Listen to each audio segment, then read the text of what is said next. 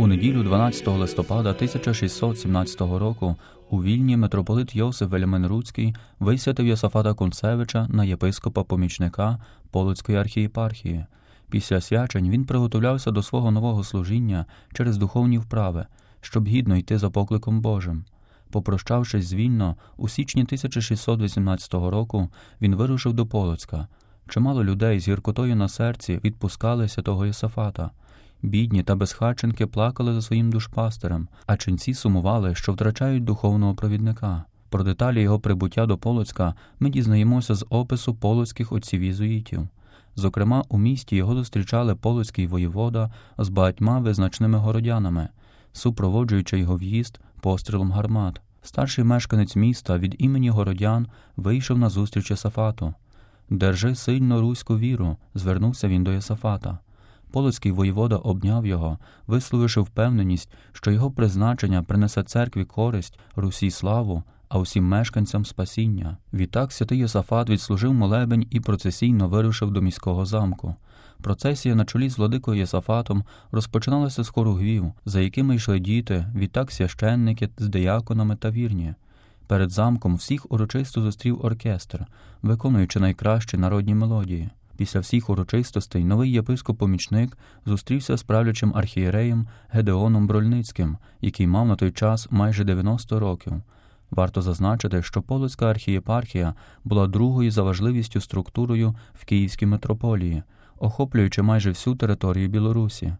Після смерті архієпископа Гермогена Хребтовича, який підписав акт Берестейської унії, його наступник Гедеон не міг суттєво зміцнити церкву, не маючи належних знань та рішучості. Владика Гедеон полюбив свого помічника як сина, адже Єсафатова скромність, смиренність та любов були переконливими чеснотами для багатьох. У 1618 році єпископ Гедеон Брольницький відійшов у вічність, посповідавшись перед смертю у святого Єсафата та прийнявши з його рук пресвяту тайну Євхаристії. Відтак Йосафат Кунцевич став правлячим архієреєм Полоцької архієпархії. Нова гідність не вплинула на його чернечий спосіб життя. Владика Йосафат і надалі скромно одягався, невибагливо харчувався, а тим, що мав, ділився з бідними. Його співбрат у монашестві Антін Селява так свідчив за весь час свого єпископства Йосафат ніколи не носив шовкової одежі, а тільки зі звичайного полотна, а його улюбленим поясненням було Достойний пане, я убогий чернець. Він користувався своєю простою кімнатою келією та монашою рясою, якою покривав волосяницю. Це не дуже подобалось полоським шляхтичам, однак святий Єсафат не звертав на це уваги. Кошти, які вельможі жертвували своєму єпископу, він волів спрямовувати не на себе, а на упорядкування архієпархії. Наприклад, коли святий Єсафат вперше прибув до своєї катедри у Полоцьку, то зустрівся з жахливим станом цього храму. А тому, коли шляхтичі йому запропонували придбати шовковий одяг, то він вказав на те, що кошти необхідно спрямувати на відновлення Полоцького собору, старовинної будівлі 13 століття, у якому молилася свята монахиня Єфросинія Полоцька, дочка полоцького князя Святослава Всеславича і княжни Софії.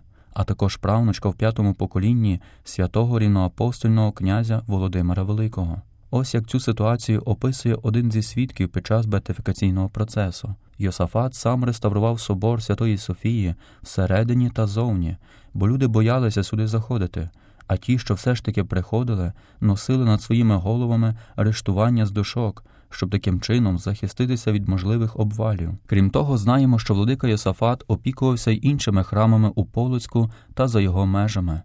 Ця праця бере початок від 31 березня 1618 року, коли король Жигмунд III видав грамоти для введення святого Йосафата в уряд полоцького архієпископа. Король сказав новому архієрею заопікуватися церковними маєтками, які були втрачені через попереднє занедбання в адмініструванні архієпархією. Тому владика Єсафат Концевич творив найперше спеціальну книгу, у яку записував право власності церкви та особливості фундацій церков у архієпархії. За час єпископського служіння він за допомогою судових рішень повернув церкві майно, серед якого були й монастирі. Часто вони були сильно занедбані, в руїнах, хоч фондів для ремонту не було, однак святий Йосафат довіряв Божому проведінню, і Господь благословляв його жертовну працю. Таким чином, чимало храмів та монастирів вдалося відреставрувати. Іншим важливим елементом у єпископському служінні святого Єсафата Кунцевича було його відношення до людей. Це помічали, зокрема, найближчі його співробітники, працівники курії архієпископа.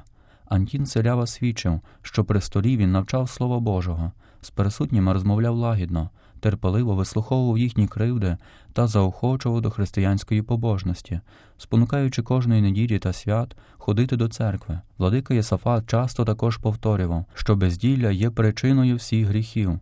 Тому серед своїх співробітників викорінив всяке ледарство, хабарництво та споживацтво. Окрім адміністративних плодів служіння святого Єсафата, його особлива увага була звернена на духовне життя у архієпархії. У цьому контексті зазначимо найперше його вклад у формування жіночого чернецтва. Ще у війні як архімандрит він звернув увагу на жіночу гілку василянського чернецтва. Антін Селява так свідчив перед апостольською комісією у 1628 році. Святий Єсафат обновив Віленський монастир зʼєдинених черниць чину святого Василія Великого і написав для них правила, а також турбувався про дисципліну черниць. Вже у Полоцьку при архікатедральній монастирі Святої Єфросинії у день свого приїзду в місто 12 черниць склали йому своє визнання та послух. У свою чергу владика Єсафат не шкодував зусиль, щоб цей монастир пройшов чернечу реформу. Він заопікувався їх утриманням та запросив до Полоцька декілька монахінь з для оновлення чернечого життя обителі. Перед його смертю у цьому монастирі вже нараховувалося понад 20 черниць, які пройшли віленську реформу монашества. Про все це свідчила потім ігуменя Олександра Волківна. Згодом Полоцький монастир сестер Василянок впродовж 200 років був центром чернецтва для всієї Білорусі аж до ліквідації унійної церкви Російською імперією у 1838 році. Що стосується інших духовних справ, то після закладання зовнішніх церковних структур владика Єсафат Кунцевич зайнявся станом життя свого духовенства, щоб через їхню обнову покращити духовне життя вірних. Допомогою у цьому служили лише кілька ченців Василян, яких він взяв з собою з Вільна. У цьому контексті найперше варто сказати, що тодішнє духовенство Київської митрополії не мало задовільної релігійної та богословської освіти. Навчання священника обмежувалося або передаванням знань від батька священника до його сина священника, а також дяківською школою. Для здобуття знань після свячень не було часу та засобів. Мінімальна парафіальна діяльність та віддаленість від співбратів у священстві, церковної влади та реалій ширшого життя церкви сприяли тому, що священники відзначалися грушолюбством, зловживанням алкоголем, захланністю, залежністю від вельмож тощо. Ці проблеми сприяли аморальності та згіршенню серед народу. Годі вже говорити в таких обставинах за будь-який розвиток. Тому й не дивно, що люди шукали задоволення своїх релігійних потреб у латинських храмах чи протестантських громадах. Таким чином, перед владикою Єсафатом Кунцевичем постали серйозні виклики підняти рівень освіти духовенства, відродити повагу до церкви та відновити усвідомлення єпархіальної єдності та співпраці задля блага церкви і спасіння людей.